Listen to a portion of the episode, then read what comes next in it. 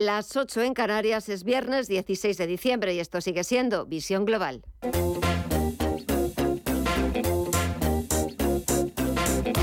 Esto es Visión Global con Gema González.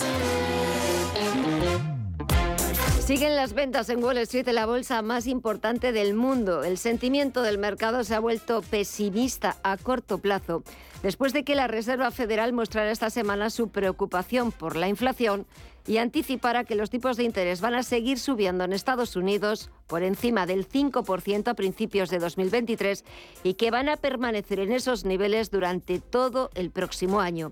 A la agresividad de Jerome Powell se sumó este jueves el tono mucho más hawkish de lo habitual de la presidenta del Banco Central Europeo, Christine Lagarde, quien también comparte la misma preocupación por la inflación. Anticipó Lagarde subidas de tipos más elevadas en la zona euro de lo que había previsto el consenso. El mercado había anticipado con el rebote que hemos visto desde los mínimos de octubre que el pico de la inflación ya había quedado atrás y que los bancos centrales empezarían a frenar las subidas de tipos a partir de diciembre. Y aunque es cierto que han moderado las subidas a 50 puntos básicos, tanto el Banco Central Europeo como la Fed han querido frenar ese optimismo que veíamos en las bolsas. Y si echamos un vistazo ahora mismo a las pantallas, tenemos al promedio industrial Dow Jones bajando algo más de un 1% en los 32.853 puntos. El SP500 baja un 1,2% en los 3.849 puntos y el Nasdaq Composite se está dejando un poquito más de un 1% en los 10.693 puntos. En el mercado de la renta fija tenemos la rentabilidad del Treasury americano, del bono estadounidense a 10 años en el 3,48% y el índice VIX de volatilidad en los 22,23 puntos. Vamos a ver si ha habido cambios desde las 8 de la tarde cuando le tomamos el primer repaso a los mercados. Vamos a ver qué ha sucedido en esta hora en las principales bolsas latinoamericanas. Mireya, cuéntanos. Pues el Merval de Argentina continúa retrocediendo un leve 0,02% hasta los 164.703 puntos. El Bovespa en Brasil pierde más de un 1 hasta los 102.587 puntos. El IPSA chileno repunta un 0,5% y el IPC mexicano también lo vemos con subidas del 0,14%. Y si miramos al mercado de visas y materias primas, aquí vemos alguna novedad, Estefanía. Eh, ahora mismo la libra se decanta más por el lado negativo cuando hace una hora prácticamente no tenía movimientos. La vemos todavía en los 1,21 dólares y al euro lo vemos en negativo también depreciándose algo más, un 0,27% en los 1,05 dólares, perdiendo de nuevo el, el nivel de los 1,06. En las materias primas el petróleo continúa a la baja.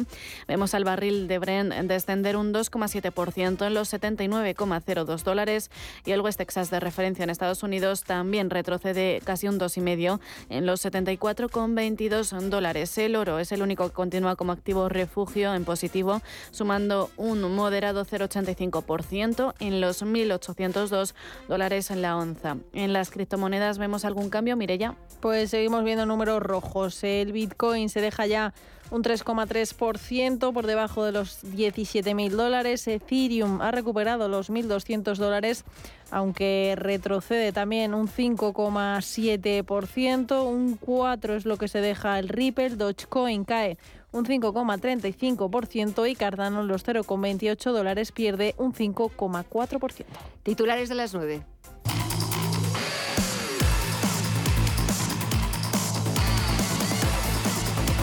El Euribor sube este viernes en tasa diaria del 2,86 al 2,99% y roza ya el umbral del 3. La media provisional de diciembre marca el 2,86%, muy por encima del valor negativo del menos 0,50 de hace justo un año. Lo que encarecerá de nuevo las hipotecas a tipo variable que toque actualizar. En un préstamo medio de 150.000 euros a 25 años con un diferencial del 1% sobre el Euribor, la cuota mensual pasará de 531 euros a 780 euros, lo que supone 249 euros más al mes y unos 3.000 euros más al año. Si el importe es de 180.000, la letra a pagar pasará de 638 euros al mes a 937 euros. La compraventa de vivienda subió un 11,4% interanual en octubre, hasta sumar 51.615 operaciones, su mayor cifra en ese mes desde 2007, cuando se superaron las 58.500 compraventas. Así, la compraventa de viviendas encadena 20 meses consecutivos de tasas positivas. Además, el crecimiento de las ventas se ha acelerado 4,5 puntos porcentuales respecto al repunte de septiembre, cuando las compraventas de viviendas aumentaron un 6,9%. El avance ha sido consecuencia del incremento en un 15,6% de las operaciones sobre viviendas usadas, ya que las operaciones sobre pisos nuevos disminuyeron un 5,4% interanual. Y el precio promedio de la luz para los clientes de tarifa regulada vinculados al mercado mayorista sube este sábado un 16,85% hasta los 186,73 euros por megavatio hora. El precio máximo será entre las 7 y las 8 de la tarde con 150 euros el megavatio hora, mientras que el mínimo de 109,99 euros se dará entre las 3 y las 4 de la tarde. Sin la excepción ibérica para topar el precio del gas, el precio de la electricidad en España sería de media unos 270,37 euros el megavatio hora, lo que supone unos 83,64 euros más que con la compensación para los clientes de la tarifa regulada. Y la Seguridad Social ha puesto en marcha una calculadora de cuotas para autónomos. Así, estos trabajadores pueden saber lo que les corresponde pagar con el nuevo sistema de cotización por rendimientos netos que entra en vigor en enero. El simulador está en el portal Importa si permite estimar la cuota indicando el tramo en el que se encuentran los rendimientos que se esperan obtener. Con estos datos se muestra la cuota mínima y máxima por cada tramo correspondiente y se detalla el desglose de las cotizaciones y la base de cotización. También se puede conocer las prestaciones a las que se tiene derecho. Y por último, la ministra de Hacienda, María Jesús Montero, ha anunciado desde Cáceres que el Gobierno ofrecerá ayudas y colaboración a la Junta de Extremadura y a los municipios extremeños afectados por las inundaciones de esta semana. Trasladar el sentir y, por supuesto, la colaboración del Gobierno de España con el Gobierno de Extremadura después de las importantes inundaciones que ha sufrido, que está viviendo esta tierra y, por tanto, presidente, como siempre, cuentas con todo el apoyo del Gobierno para intentar paliar las consecuencias de, ese grave sufrimiento para la familia o para las empresas que radicaban y radican en ese territorio.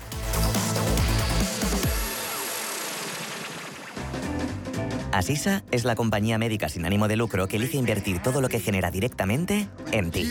Aprovecha un 30% de descuento en tu seguro de salud y dental durante 2022 y 2023, contratando además vida, decesos y accidentes antes del 31 de enero. Mejor así, ¿verdad? Infórmate en asisa.es o en el 910 1021. Y consulta los productos incluidos en la promoción en nuestra web. Asisa, empresa colaboradora de Teatro Real cerca de ti. ¿Estás buscando un broker para operar en el mercado americano? eBroker te ofrece tiempo real gratuito, garantías intradía y comisiones muy competitivas en futuros y opciones de CME Group. Prueba nuestra cuenta demo gratis. ebroker.es. Reinventando el trading. Producto financiero que no es sencillo y puede ser difícil de comprender. Muévete con Alquiver y preocúpate solo por tu negocio, sin sorpresas, sin penalizaciones y con todo incluido en una sola cuota. Visita alquiver.es y elige tu vehículo. No se lo cuentes a nadie, es un secreto, pero la magia existe. Porque esta Navidad ha pasado algo mágico. He conocido un reno que vuela, de verdad, pero como es muy pequeñito, aún no lo hace muy bien. Creo que me lo voy a quedar hasta que aprenda a volar muy alto y un día pueda ir por todo el mundo repartiendo regalos. Es magia, es Navidad, es el corte inglés. El análisis del día con visión global.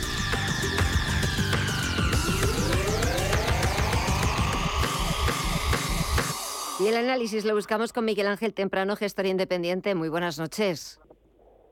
Hola, ¿qué tal? Muy buenas noches, Gemma. Bueno, ¿qué tal la semana? ¿Qué tal se ha dado? Bueno, una semana compleja, ¿no? Sí. Eh, ha habido de todo. Eh, allí, en el medio y aquí. O sea que. ¿Por dónde quieres que empecemos? Por donde tú quieras, por donde Pues- tú quieras. Pues si te parece, no sé, o empezamos primero por aquí y luego nos vamos un poco alejando, o, o empezamos por allí y nos venimos para acá, porque da lo mismo un poco el sentido, Bueno, lo, la lo de dirección. lo de aquí no venga. tiene nombre. Lo, Ah. lo de aquí no tiene nombre. No tiene nombre y desgraciadamente eh, cada vez nos parecemos más a los países en vías de desarrollo que a los países a los que no deberíamos de parecer.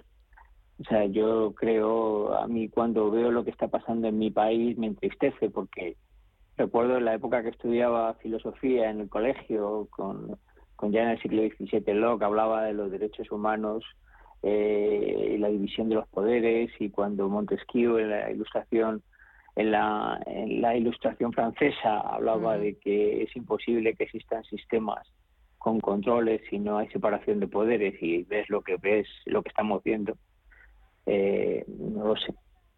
Eh, pero lo que me entristece me entristece lo que veo en el gobierno de mi país. Me entristece mucho. Me entristece ver que, que la sociedad civil tampoco hace nada o, sea, o tampoco se quiere hacer cuenta pero también la polarización de los de los eh, eh, del sistema judicial de los jueces. Eh, yo creo que los jueces deberían ser totalmente apolíticos o sea y veo que no lo son. Pero en uno y en otro signo o sea y entonces pero bueno tenemos cada país tiene siempre lo que se merece. Yo digo que los venezolanos tienen lo que han votado los peruanos lo que han votado y los españoles lo que votamos. Por lo tanto tenemos lo que nos merecemos. Sí. La verdad es que no puedo decirte otra cosa porque estoy totalmente de acuerdo contigo. Y si dejamos eh, esto y nos vamos al medio y después más allá, ¿qué vemos? Pues mira, yo en el medio, en el medio, eh, eh, déjame que haga un matiz político. Por supuesto, Lo que veo es que en la Unión Europea la, la Comisión a mí me, me está decepcionando una barbaridad. Eh, von der Leyen yo creo que no se parece en nada. Dices, no, pero es que es una mujer y no es un hombre, a Junkers ya, pero se debería de parecer algo, aunque no fuese la capacidad, más que la capacidad de gestión. Eh, yo le daba un valor a que fuese la ministra de Defensa de Merkel y yo creo que no se parece en Merkel eh, tampoco en absolutamente nada. Para mí está siendo una decepción eh, absoluta. Y luego cuando escuchaba a Christine Lagarde, que obviamente tampoco es Mario Draghi,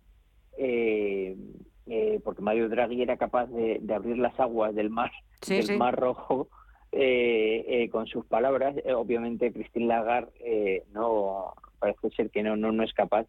Lo que les veo, porque lo vi también el otro día en el discurso de, de Powell, es decir, todo el mundo decía, bueno, lo importante no es el 0,50, que está súper claro, los 50 puntos básicos, sino el discurso posterior. Y los dos han tenido un discurso que ha sido denominado como un discurso eh, Hawkins, Hawkins, eh, no Hawkins, Hawkins, eh, porque, porque lo que han venido a decir es, no, que esto continuará. Y yo lo que he visto ahí es una impostura increíble. Es decir, oye, mira, mm, no puedes hacer una cosa y decir la contraria. Eh, como diciendo, oye, mira, que hemos subido un 50 puntos básicos, pero que, que haremos y que subiremos una barbaridad más. Y quita, eh, es, un discurso que me, ha parecido una, una impostura. Pero bueno, mm, independientemente de los bancos centrales, que yo creo que estaba descontado y que el discurso pues le doy poco, poco valor, lo que sí creo que llama la atención son lo que estamos viendo al otro lado del Atlántico que yo creo que eh, lo que yo creo que muchos llevamos diciendo hace tiempo de que llega una recesión, mm. ya empieza a haber demasiados signos macroeconómicos y microeconómicos que lo determinan. ¿eh? Eh, fíjate, el otro día yo hacía una pregunta y decía, ¿cómo es posible que la demanda interna parezca robusta en Estados Unidos y, y, y las acciones caigan? ¿Qué es lo que está pasando? Cuando miran los flujos, ves los flujos de capital, ves que hay una salida constante del equity. ¿A qué se debía la subida de los de las eh, semanas pasadas? Si no entraba dinero, pues obviamente se debía a un cierre de cortos. Cuando los cortos se han ido cerrando y se han empezado a acabar, fíjate lo que ha ocurrido. Los mercados se hunden por la salida de capitales. Entonces, si ya todos los operadores empiezan a descontar que la, la, mm, la, inflación, aunque no fuese más que por el efecto base, se va a ir conteniendo, no tan rápido como dicen Powell, por el tema de la inflación de segunda ronda, que va a afectar obviamente a la inflación subyacente. ¿Por qué? porque lo que se está descontando claramente es una, una recesión. Y cuando acudes a qué ha pasado en recesiones previas, te das cuenta que hay dos sectores que las anticipan perfectamente. Uno es el energético y otro es el financiero. Curiosamente, hace un rato, ahora no sé, tres horas, dos horas, leía que Goldman Sachs, que desde septiembre del 19 había incrementado en 11.000, bueno, los 11.000 lo he calculado, 11.000 empleados, planea realizar eh, miles de despidos en los próximos días. Y que Morgan Stanley también está pensando en lo mismo. Entonces empiezas a pensar y decir, bueno, cuando esta gente hace esto, es que el sector va a sufrir. Es el segundo. Leía eh, unas declaraciones del, eh, pues como sería el representante de las compañías de transporte en Estados Unidos, diciendo que empiezan a notar de una manera sistemática caída de pedidos. Y de repente cuando vas al S&P, al sectorial, al de transporte, ha caído sustancialmente más que el S&P 500. Y cuando vas a las refinerías, más que a las extractoras, por ejemplo, a Chevron, por ejemplo, a Shell, son compañías que en el último mes han caído mucho más que las compañías que son extractoras, o sea, perdón, eh, las refineras, eh, Chevron y Shelton tienen un, una el peso de la refinería es mayor que el de la extracción. Con lo cual empieza ya todo, si te das cuenta, todas las piezas empiezan a encajar. Es decir, todo se empieza a dar la sensación de que de que lo de la recesión no era algo que decíamos eh, cuatro locos, sino que poco a poco se empieza a encajar y que tiene sentido. Un primer semestre muy malo, las cosas se irán eh, poniendo en su sitio y esperemos cerrar un ejercicio 23 en los niveles en los que estamos ahora. Eh, el otro día, ayer comiendo con un amigo, con un amigo, me, un amigo banquero, me, me preguntaba, que, claro, el problema de muchos inversores es que cuando que no entienden que la, la liquidez es un activo como puede ser el equity. Entonces, si te dan dinero a invertir, ¿cómo se lo vas a tener en cuenta bancaria? A lo mejor me estás cobrando comisiones por no hacer nada por ellos. Eh, y eso es una cosa que los clientes no, la gran mayoría no entiende. Y es un error, es un error gravísimo. Y, yo le decía, pues no te queda más remedio que hacer un esfuerzo para explicárselo porque porque ahora mismo lo mejor que puedes hacer, asesorar a tus clientes es decir, oye, si pensabas invertir 100, invierte 50. Y 50 manténlos en liquidez. Porque las posibilidades de que ante una bofetada sufras son muchísimo mayores que te pierdas un rally. Pues eh, vamos a ver primero, si te parece, a ver cómo despedimos este 2022, que todavía, aunque hoy haya sido vencimiento mundial, esa cuádruple hora bruja y hayamos visto también algo de volatilidad y pues parezca que muchos gestores ya eh, den el año por cerrado, pero todavía nos queda dos semanas para despedir este 2022 y empezar a pensar ya en 2023 eh, a ver cómo recibimos el nuevo año. Miguel Ángel Temprano, gestor independiente, a ver si las cosas se van solucionando o sobre todo a ver si no entorpecen tanto nuestra, nuestros señores políticos y dejan que las cosas sigan fluyendo. Que disfrutes del fin de semana. Muchísimas gracias por estos minutitos y hasta pronto. Un fuerte abrazo. Igualmente, igualmente, Muchas gracias. Adiós. Sumérgete en un micromundo único lleno de ilusión y experiencias en el Hotel Princesa Plaza Madrid. Del 2 al 25 de diciembre, los más pequeños de la casa podrán visitar nuestro buzón real, custodiado por nuestros cascanueces y dejar sus cartas a Papá Noel y a los Reyes Magos. Disfruta en familia de una merienda con un delicioso chocolate con churros en el bistró del Hotel Princesa Plaza Madrid. Más información en princesaplaza.com. ¿Qué tipo de piel tienes? ¿Te la cuidas? ¿Te proteges del sol? ¿Se te cae el pelo o se te hinchan las piernas? ¿Qué perfume puedes regalar? Deja de buscar en internet respuestas confusas porque ahora en Belleza Capital estarás enterado de todo esto y mucho más. Los sábados de 11 a 12 de la mañana en Radio Intereconomía con Katia Rocha. Si te da por cambiar de banco, Santander te lo pone fácil. Hacerte cliente es tan sencillo y rápido que lo puedes hacer estés donde estés, que para algo es una cuenta online. Y además, te llevas 150 euros si traes tu nómina antes del 15 de enero. Consulta condiciones en bancosantander.es. Santander, por ti, los primeros. Pa, pa, para, pa. Despide el año por todo lo alto desde la planta 30 del Hotel Eurostars Madrid Tower. Cóctel de bienvenida, cena de gala, uvas de la suerte, fiesta con DJ, barra libre, resopón. ¿Necesitas más razones para venir a disfrutar de una velada inolvidable de Nochevieja? Las impresionantes vistas de Madrid te esperan. Tienes toda la información en eurostarsmadridtower.com. Vive la noche más mágica del año en el Eurostars Madrid Tower.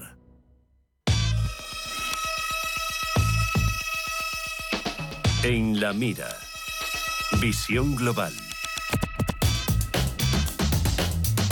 Hoy ponemos el foco en la mira para el análisis técnico con Raúl Calle de Broker en Adobe. La desarrolladora de software de diseño y edición Adobe se anotó un beneficio neto de 4.469 millones de euros en el conjunto de su año fiscal finalizado a principios de diciembre, lo que supone un 1,4% menos que en el ejercicio anterior, según se desprende de la cuenta de resultados que ha publicado la empresa. Aunque eso sí, la cifra de negocio de Adobe en el conjunto del año ascendió a 16.500 545 millones de euros, un 11,5% más.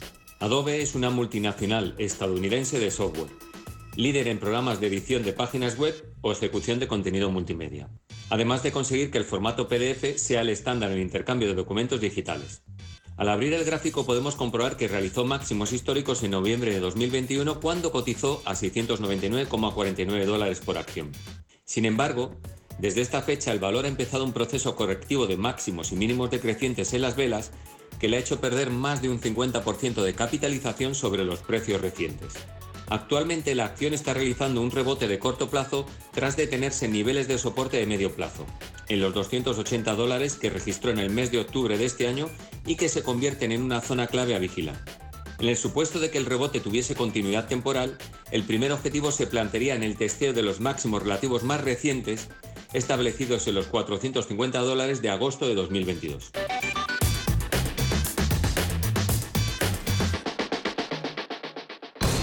Visión Global. Los mercados. Bontobel Asset Management patrocina este espacio. Y de vuelta a las principales bolsas europeas, el IBEX 35 despide la semana en los 8.112 puntos, pero es que en la semana, mire, ya retrocede un 2,13%. Sí, es que las reticencias de la Fed y el BCE a anticipar un próximo fin de las subidas de tipos han corregido parte de lo ganado en bolsa desde octubre. El selectivo español hoy ha perdido concretamente un 1,29%. A estas pérdidas han contribuido valores como Melia Hotels, que se ha dejado un 6,07%, Celnes, que ha retrocedido un 5,8%, Naturgy un 4,84%, Ferrovial ha perdido también un 4,46% y Merlin Properties ha terminado con una caída del 3,71%. Por otro lado, CaixaBank, Sabadell y Bankinter, atentos a las nuevas subidas de tipos avanzadas por los bancos centrales, han repuntado un 5,85%, un 4,85% y un 4,18% respectivamente. Por su parte, la gran banca BBVA y Santander se han anotado un 1,16% y un 1% en el día de hoy. Y para el lunes, la agenda que nos trae Estefanía Moniz. Pues la semana arranca en España con la publicación de la encuesta de comercio internacional de servicios del tercer trimestre y el índice de garantía de competitividad de octubre por parte del INE. Mientras, en la eurozona, las principales referencias son la producción en construcción de octubre y los costes laborales del tercer trimestre. Y en Alemania, el índice IFO de confianza empresarial de diciembre. El lunes, los ministros de Energía de la Unión Europea se reúnen para fijar un límite al precio del gas. Bontobel Asset Management ha patrocinado este espacio. Bontobel Asset Management calidad suiza con el objetivo de obtener rendimientos superiores a largo plazo. En Bontobel Asset Management siempre estamos a la vanguardia de las inversiones activas en bonos y acciones. Para más información, entre en nuestra página web bontobel.com barra am. Bontobel Asset Management, su especialista global en fondos de inversión.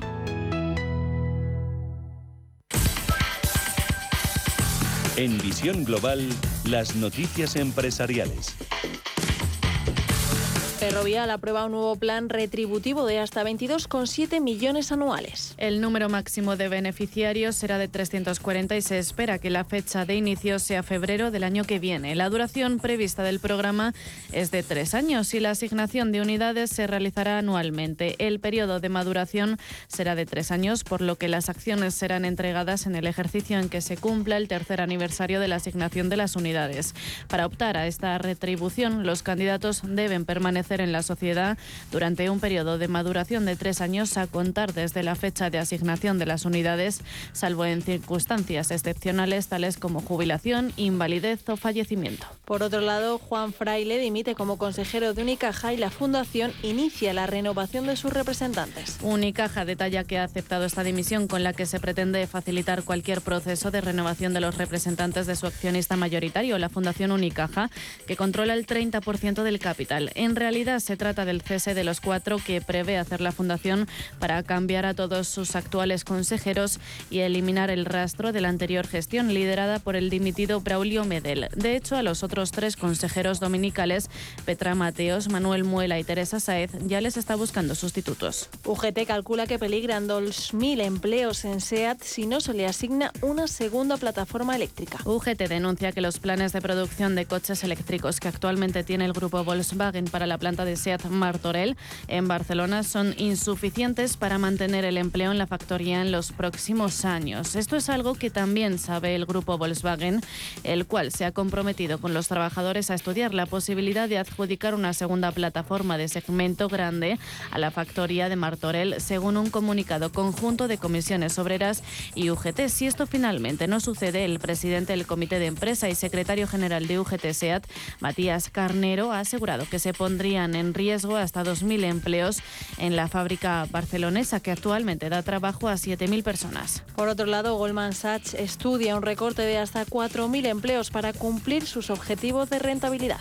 El banco ha solicitado a los altos directivos que identifiquen a empleados de bajo rendimiento en lo que podría ser un recorte de hasta el 8% de la plantilla a inicios del próximo año. Este ajuste sería más profundo del que están acometiendo otros competidores como Citigroup o Barclays. La entidad aún no habría elaborado una lista definitiva de personas afectadas por los despidos. Y por último, Mastodon se beneficia de la censura de Twitter con un nuevo aluvión de usuarios. Los datos oficiales de Mastodon aseguran que las visitas a su sitio aumentaron durante el jueves un 52% frente al día anterior. Incluso el servicio destaca que el español es el quinto idioma más popular en las publicaciones de los participantes. Además, la decisión de Musk de suspender las cuentas de varios periodistas también ha generado una reacción rápida en el jardín vecino. Los entusiastas de Mastodon han hecho una petición pública a los grandes medios de comunicación afectados, como CNN, Washington Post o The New York Times, para que promuevan que sus periodistas creen nuevos perfiles en alguno de sus servidores.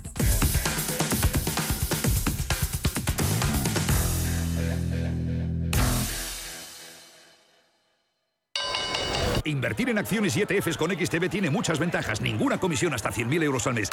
La apertura de cuenta es online y dispones de atención al cliente 24 horas al día.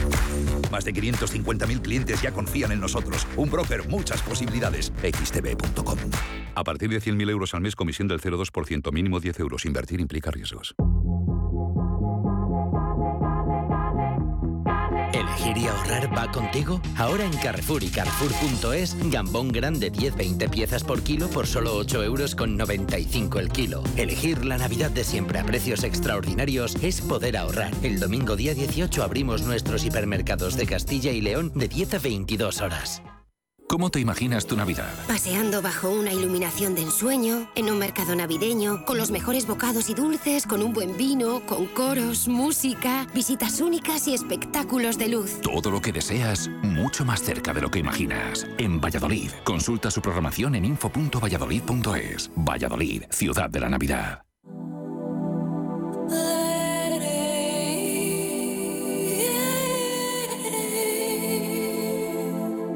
Ruta 42. Los sábados a las 8 de la tarde en Radio Intereconomía. Un viaje infinito por las grandes músicas. Ruta 42. Un programa de Joaquín Martín.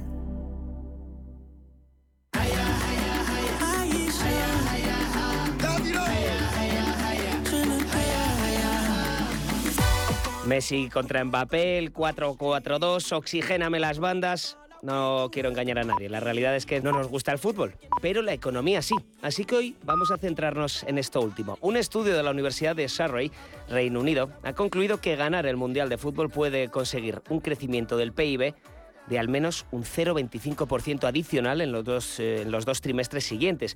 En el caso de España, recordemos, cuando La Roja ganó el Mundial, 2010 nos pilló en plena crisis financiera, así que no nos sirvió para mucho ese llamado efecto mundial. Antonio Álvarez Osorio, que es abogado y tertuliano de nuestro programa, lo explicó así el otro día.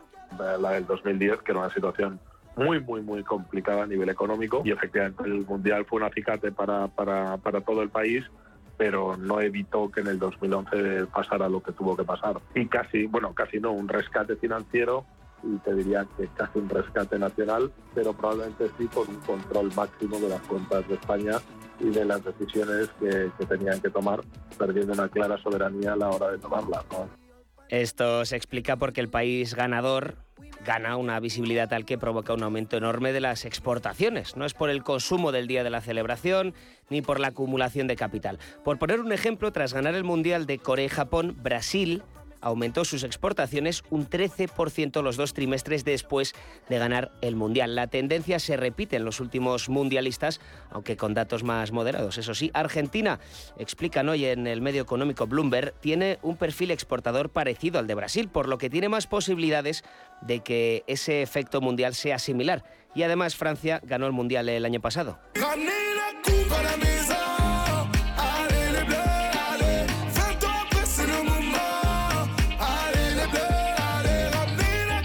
cuando se puso de moda esta canción tan, tan divertida. Por tanto, si vuelven a ganar Le Bleu, la sorpresa no sería tan grande, el efecto económico no sería tan grande. Eso sí, gracias a encuestas como la de Cantar Media, sabemos que en este mundial, invierno, en un país que levanta muchas sospechas por su poco respeto a los derechos humanos, etcétera, solo un 22% de los encuestados estaban interesados por el campeonato. El tema derechos humanos se ha hablado muchísimo durante este mundial invernal.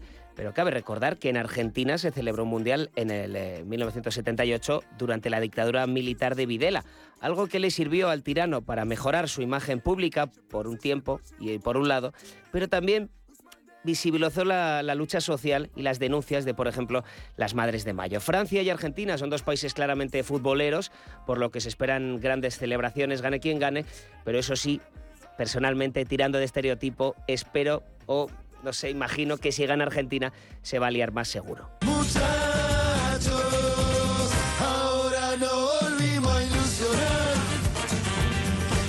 Si ganar el Mundial es tan provechoso económicamente, igual la ministra de Trabajo argentina tenía razón. Recordemos este momento maravilloso, tan representativo en la televisión argentina, en el que Kelly Olmos, ministra de Trabajo, dijo esto. Pues seguimos trabajando con la inflación, pero primero que gane Argentina. Estaba segura que aunque sea por una cuestión de corrección política, todos me iban a decir, no, que me importa el mundial, que baje la inflación y después vemos, ¿no? Yo considero que hay que trabajar todo el tiempo por la inflación, pero un mes no va a hacer una gran diferencia y en cambio desde el punto de vista anímico, de lo que significa para el conjunto de las argentinas y los argentinos queremos que Argentina sea campeón. Es que es maravilloso que un político vaya con la verdad por delante. Y es que en el país de los asados la inflación actualmente es del 92,4%, una cifra increíble que solo supera Venezuela, Líbano y Zimbabue. Para frenar esa inflación cercana al 100% anual, el Banco Central argentino subió los tipos hace tres meses hasta el hasta el 75%.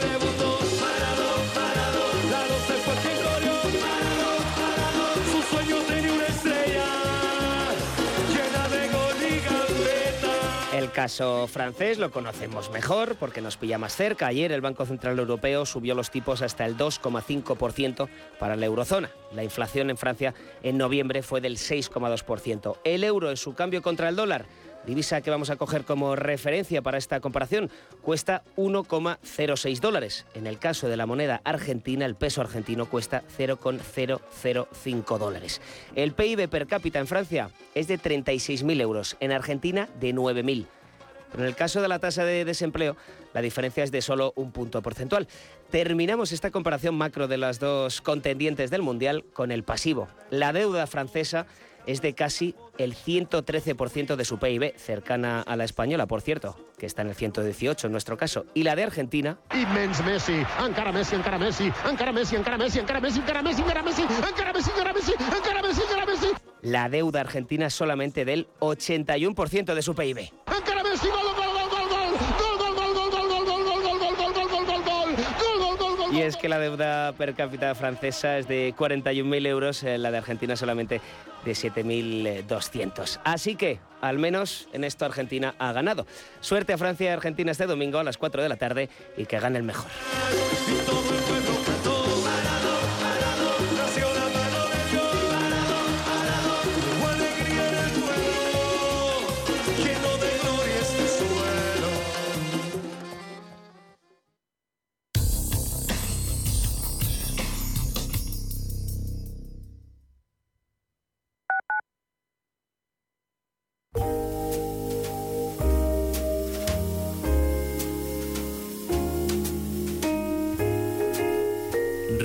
Intereconomía les desea felices fiestas. ¿Sabías que es muy importante hacer el mantenimiento del cambio automático de tu coche? Haciéndolo evitarás futuras averías. Automatic.es. Haz el mantenimiento. En Automatic lo hacemos en un express. Entra en automatic.es. Aprovecha hasta fin de año el 10% de descuento en el mantenimiento del cambio automático. Automatic Express. Expertos en el mantenimiento de cambios automáticos. Cuidamos tu cambio automático. Automatic.es. Cuando te emocionas con el taladro y originas un pequeño daño colateral provocando un apagón en todo el edificio, ¿qué seguro elegirías? ¡Vecino!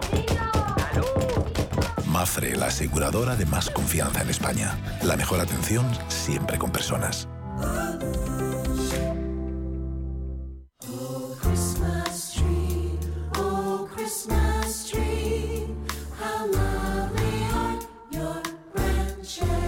El árbol de Navidad decorado se cree que apareció a principios del siglo XVII en Alemania. En 1605, un árbol fue decorado para ambientar el frío de la Navidad, costumbre que se difundió rápidamente por todo el mundo. El árbol de Navidad llegó a Finlandia en el año 1800, donde se extendió por el resto de países nórdicos. Llegó a Inglaterra en 1829 y fue el príncipe Alberto, esposo de la reina Victoria, quien ordenó adornar el castillo de Windsor con un árbol navideño en 1841. En Suecia mantienen el árbol adornado y con sus luces hasta 20 días después de la Navidad.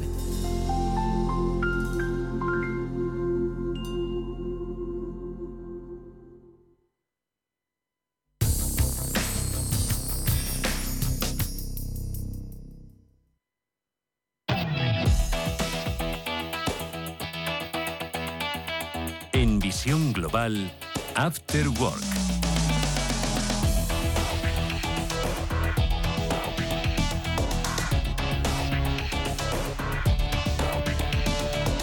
Y ahora vamos a echar la vista atrás para repasar los mejores momentos de nuestras tertulias de la semana. El lunes lo empezamos con Rafael Moreno e Ignacio Ruiz Jarabo, que comentaron la situación por la que está pasando Perú. Pues sí, además Perú que ha sido un país, eh, eh, digamos que era uno de los países más serios de, de- de Iberoamérica en cuanto al crecimiento, en cuanto a posibilidades, en cuanto a gente formada, en cuanto a eh, educación.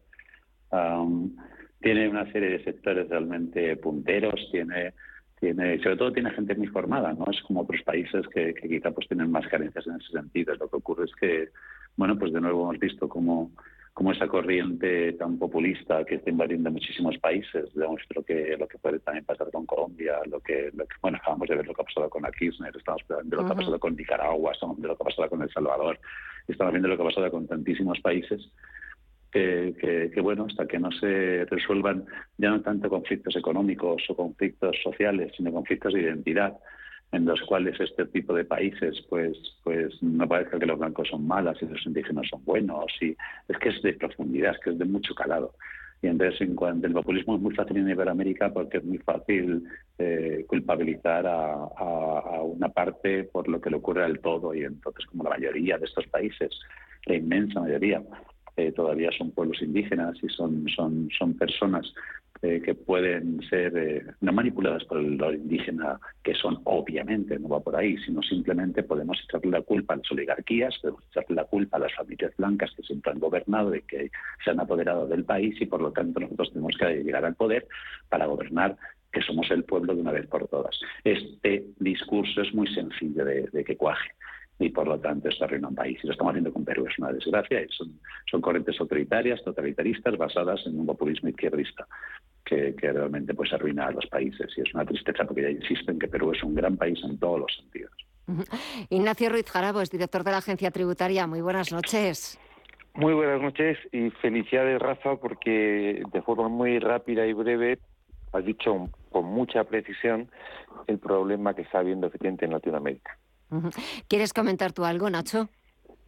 No, no, yo me sumo 100% a las palabras de Rafa. Un- una pequeña enmienda. Cuando has dicho la lista de países afectados por el problema que comentabas, se te ha olvidado hablar de Venezuela. ¿eh? Has Ah, bueno, pues, es que- cinco, es que seis- Venezuela y Cuba, Venezuela y Cuba. Están en otro apartado. sin duda. sin duda, sin duda. Bueno, señores, estoy leyendo una última noticia. Partido Socialista y Esquerra Republicana han acordado rebajar las penas por malversación a los líderes del Prusés. A ver, Nacho. Fíjate, bueno, el tema es eh, tremendo, el tema es inaudito, ¿no? Es inaudita la medida, ¿eh? es inaudita cómo se va a realizar, ¿no? Mediante una enmienda a otra ley, o sea, modificar el Código Penal mediante una enmienda a otra ley, evitando, por tanto, todos los controles a priori de informes de organismos consultivos que exige que exigiría un proyecto de ley de nuevo Código Penal, ¿no? Pero fíjate, con todo, bueno, y en definitiva es una reforma ad evidentemente, que pretende beneficiar a unos delincuentes eh, condenados. Pero fíjate, lo peor, como casi siempre lo peor es el cinismo de la argumentación gubernamental, que ya lo he empezado a ver esta mañana en tertulias donde los que hablaban son los juglares del gobierno, ¿no? Han dicho, bueno, bueno, ¿de qué se queja la derecha de una reforma con nombre y apellido del Código Penal? Si ya en el 2015 se hizo así una reforma contra Artur Mas. Bueno, insisto, déjame 30 segundos. Sí, la reforma de supuesto. 2015, la reforma de 2015 era como meca- mecanismo disuasorio para que Artur Mas convocara referéndum ilegales. Disuasorio, es decir, era una reforma que endurecía el Código Penal hacia adelante. Lo que van a hacer ahora estos señores es reblandecer el Código Penal y, por tanto, tiene carácter retroactivo. Luego, esta sí que tiene nombres y apellidos, que son todos los condenados eh, pendientes de cumplir condena o cumplida parcialmente por malversación. Eh, insisto, la medida es inaudita, es propia de un Estado eh, golpista, ¿eh? de un Estado efectivamente totalitario, pero a mí casi ya lo que me aterra más es el cinismo de los jugulares del gobierno, diciendo que es lo mismo que hizo el PP, solo que en vez de endurecer, ablandar. No, no es lo mismo, porque se endureció para los futuros delitos y aquí se ablanda para los delitos pasados, que tienen, insisto, nombres y apellidos.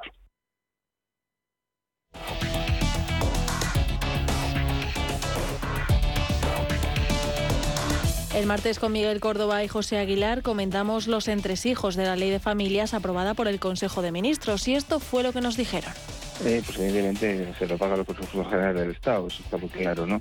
Evidentemente es más gasto social, es más déficit, lógicamente, pero en este caso yo sinceramente creo que es una de las asignaturas pendientes que tiene España, eh, el tema de las ayudas a la familia, por eso tenemos uno de los ratios más bajos de natalidad en Europa eh, y, y, por supuesto eh, yo creo que incluso es insuficiente, 100 euros al mes, pues entenderás, eh, yo creo que los dotis y poco más, ¿no?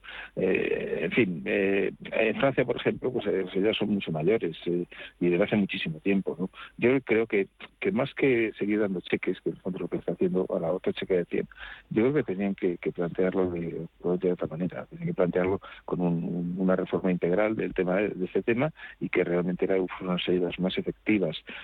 Yo, yo diría que incluso, a mí es que los cheques son los que no me gusta, entonces yo creo que aquí el planteamiento es que paguen menos impuestos. De esa manera eh, nos garantizamos que la ayuda a las personas que, que realmente son contribuyentes, ¿no? O sea, quiere decir que si una persona está pagando, yo que sé, al año eh, 3.000, 4.000 euros de, IRPF, bueno, pues a lo mejor le- si le bonificamos 1.000, por ejemplo, o lo que sea, eh, si, si tiene un hijo durante los primeros años, ¿no? Eh, de, de crianza. Yo, o sea, Yo creo que esta ley, yo, tú lo decías muy bien, suena bien y, y yo creo que a mí también me suena bien, no voy a entrar en historias, pero creo creo que es insuficiente, creo que, que es algo que probablemente pues tengamos que, que, que- que darle una vuelta en un futuro porque ya tenemos que arreglar un poquito el tema de la tasa de natalidad española. José. Sí, así como en otros gastos sociales se puede plantear una duda acerca de, pues, de la utilidad y de, bueno, pues también el coste, ¿no? Pues para el contribuyente. Yo en este caso soy totalmente partidario, entre otras cosas porque lo veo mucho más como una inversión. Una inversión en el sentido de que toda ayuda a la familia hasta cierto punto detrae eh, al Estado eh, de, obligaciones en las que incurriría, ¿no? Pues si no existiese ese colchón familiar, ¿no? Me refiero específicamente pues al cuidado de los niños, que son al final pues los próximos cotizantes y, y- las personas que van a mantener nuestro estado de bienestar, eh, porque nuestra sociedad envejece a, a- a marchas forzadas y por lo tanto todo lo que sea promover pues que las familias puedan tomar libremente esa decisión ¿no? de reproductiva pues en un marco pues eh, razonable, ¿no? Pues me parece que es una inversión de futuro clarísima, ¿no? Y que va a suponer que además el Estado saque un poquito de coste hoy también pues para liberar al Estado de una carga altísima, ¿no? De mantener un estado de bienestar con una población altísimamente envejecida. Luego también pues esos días eh, esos días libres, etcétera, pues para atender a personas eh, eh, para, para todo lo que es el cuidador, también me parece fantástico porque en estos días eh, o en estas semanas he trabajado también pues con servicios sociales de, de varios grandes ayuntamientos de España y realmente hacen una labor fantástica porque es que ahí tenemos a muchos ancianos, a muchas personas mayores en situación vulnerable y que están demandando servicios costosos. Es decir, que al final la sociedad tiene que también atender a esas personas pues que, que- que- que viven en muchos casos en, en soledad y, el hecho de que su entorno familiar pueda hacerse cargo, al menos parcialmente, de, de esos cuidados, pues me parece fantástico porque es el cuidado natural de esas personas y además pues hace que el coste que tengamos que asumir luego los eh, contribuyentes para hacer frente a esa situación a través de procedimientos alternativos, eh, pues, pues lógicamente también se reduce, ¿no? En ese sentido me parece fantástico pues que todo lo que suponga una ayuda a la familia. Luego, lógicamente, esta ley pues también es puede resultar polémica en la medida en que consagra o trata en situación de igualdad a muchos modelos de familia y rompe, por así decirlo, pues la hegemonía de un modelo de familia, pues eh, eh, pues eh, de una de- de pareja heterosexual con hijos, ¿no? Pues que ha sido el modelo, digamos, eh, preponderante, eh, pues no durante el franquismo, sino durante muchos muchos siglos, ¿no? Bueno, pues eh, efectivamente, pues se plantean ahora nuevos modelos. Quizás la ley, pues lo que hace es dar carta de naturaleza a lo que ya forma parte de nuestro paisaje social, de lo que todos podemos ver en nuestro propio entorno. Pero bueno, eh, el debate está abierto, ¿no? Quizás en estos aspectos ideológicos no vamos a entrar.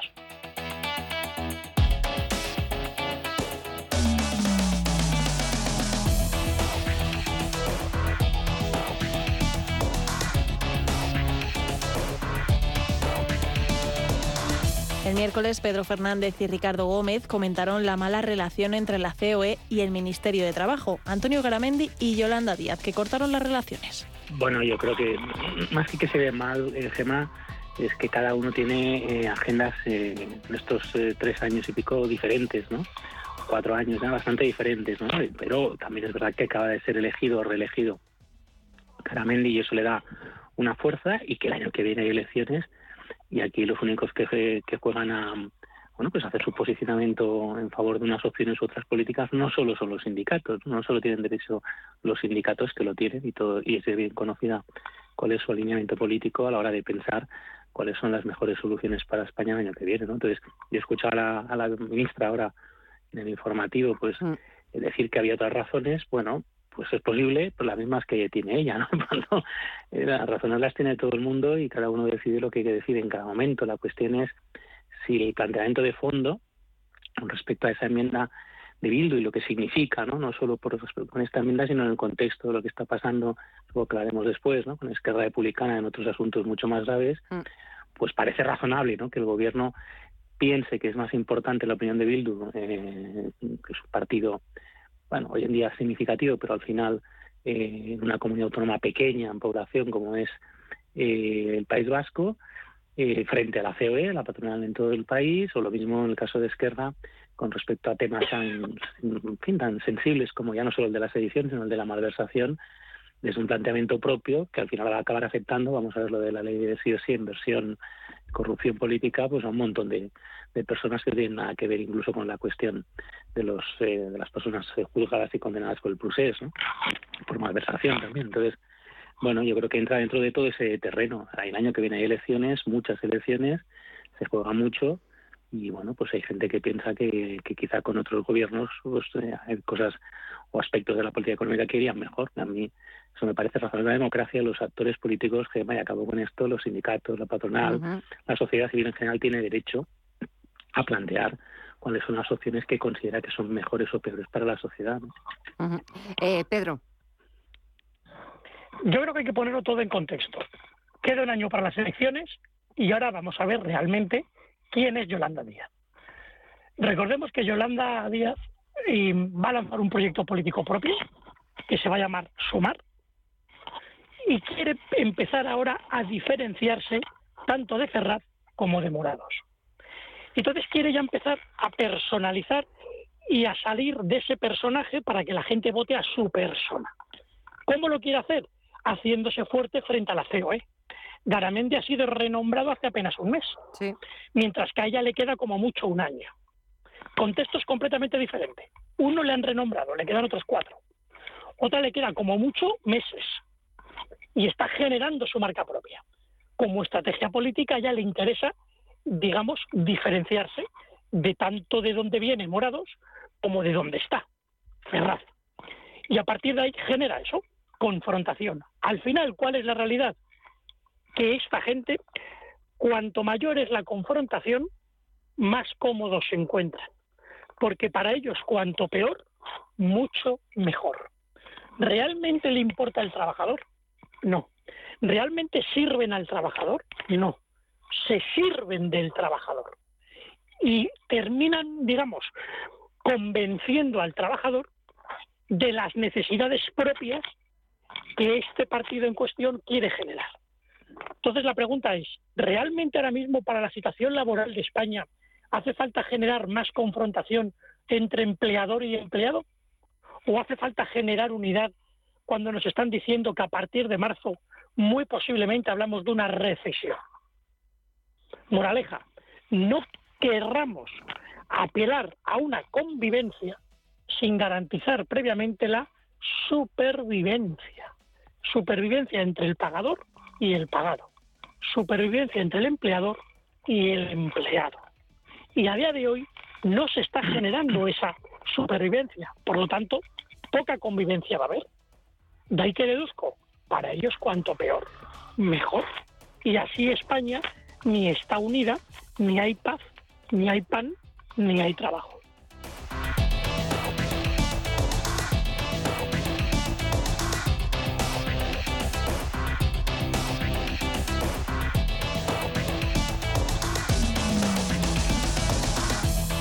El jueves dedicamos tiempo a la decisión del BCE y Christine Lagarde, todo en consonancia con la Reserva Federal. Y sobre ello hablamos con Javier Santa Cruz, Guillermo Santos e Íñigo Petit.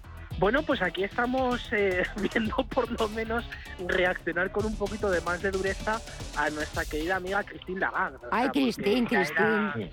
ya era ya era demasiado horrible eh, escuchar los discursos de los últimos meses donde era todo donde, donde era decir muchas cosas pero no decía nada en concreto y lo más concreto y lo más importante es que va a haber va a empezar a reducir la liquidez sobrante a partir del mes de febrero con lo cual ya con eso eh, nos tenemos que dar con un canto en los dientes.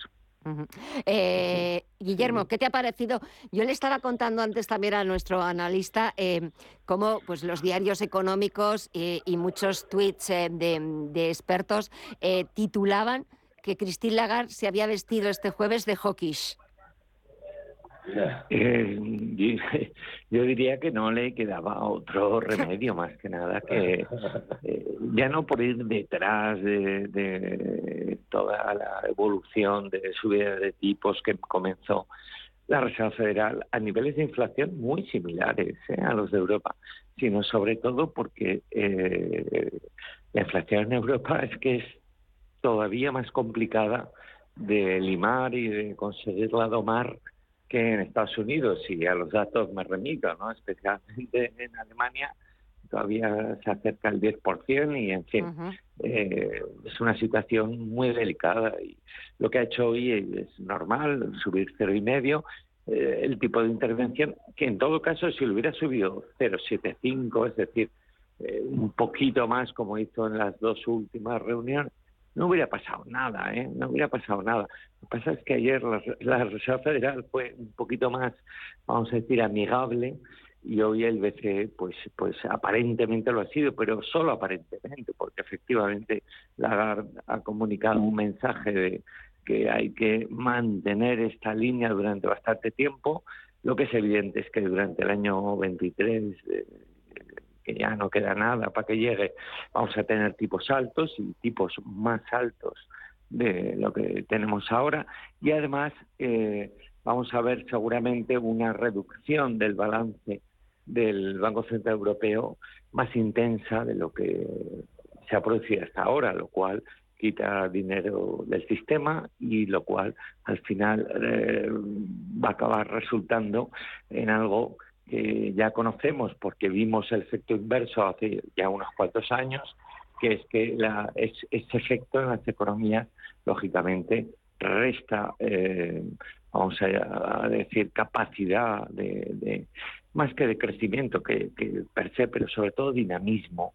Aunque el, eh, lo- sabéis que se llamaba el quantitative easing, ¿no? Sí. El facilitar mucho dinero al sistema, y ahora se llama quantitative tightening, es decir, ir apretando eh, para que el dinero del sistema sea cada vez menor. Y eso es lo que va a hacer, aunque a menor ritmo que eh, lo que está haciendo la Reserva Federal.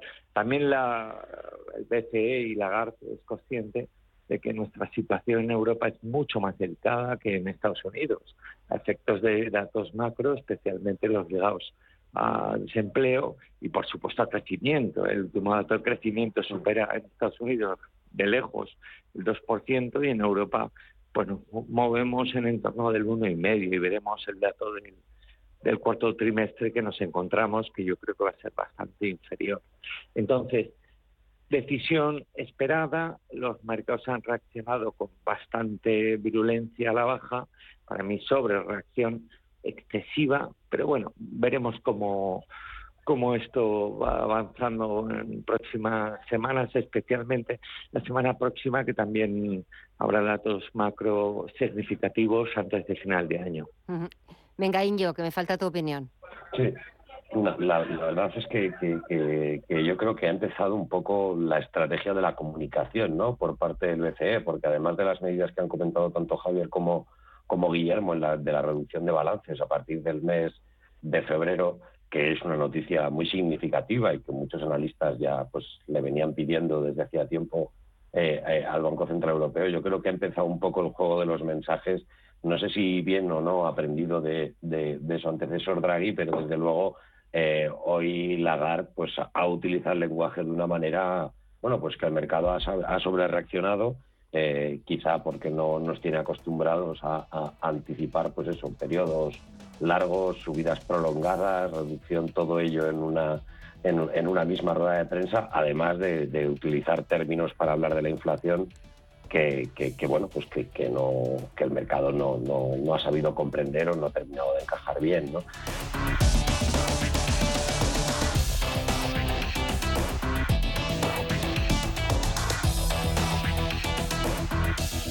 Esto es Visión Global con Gema González.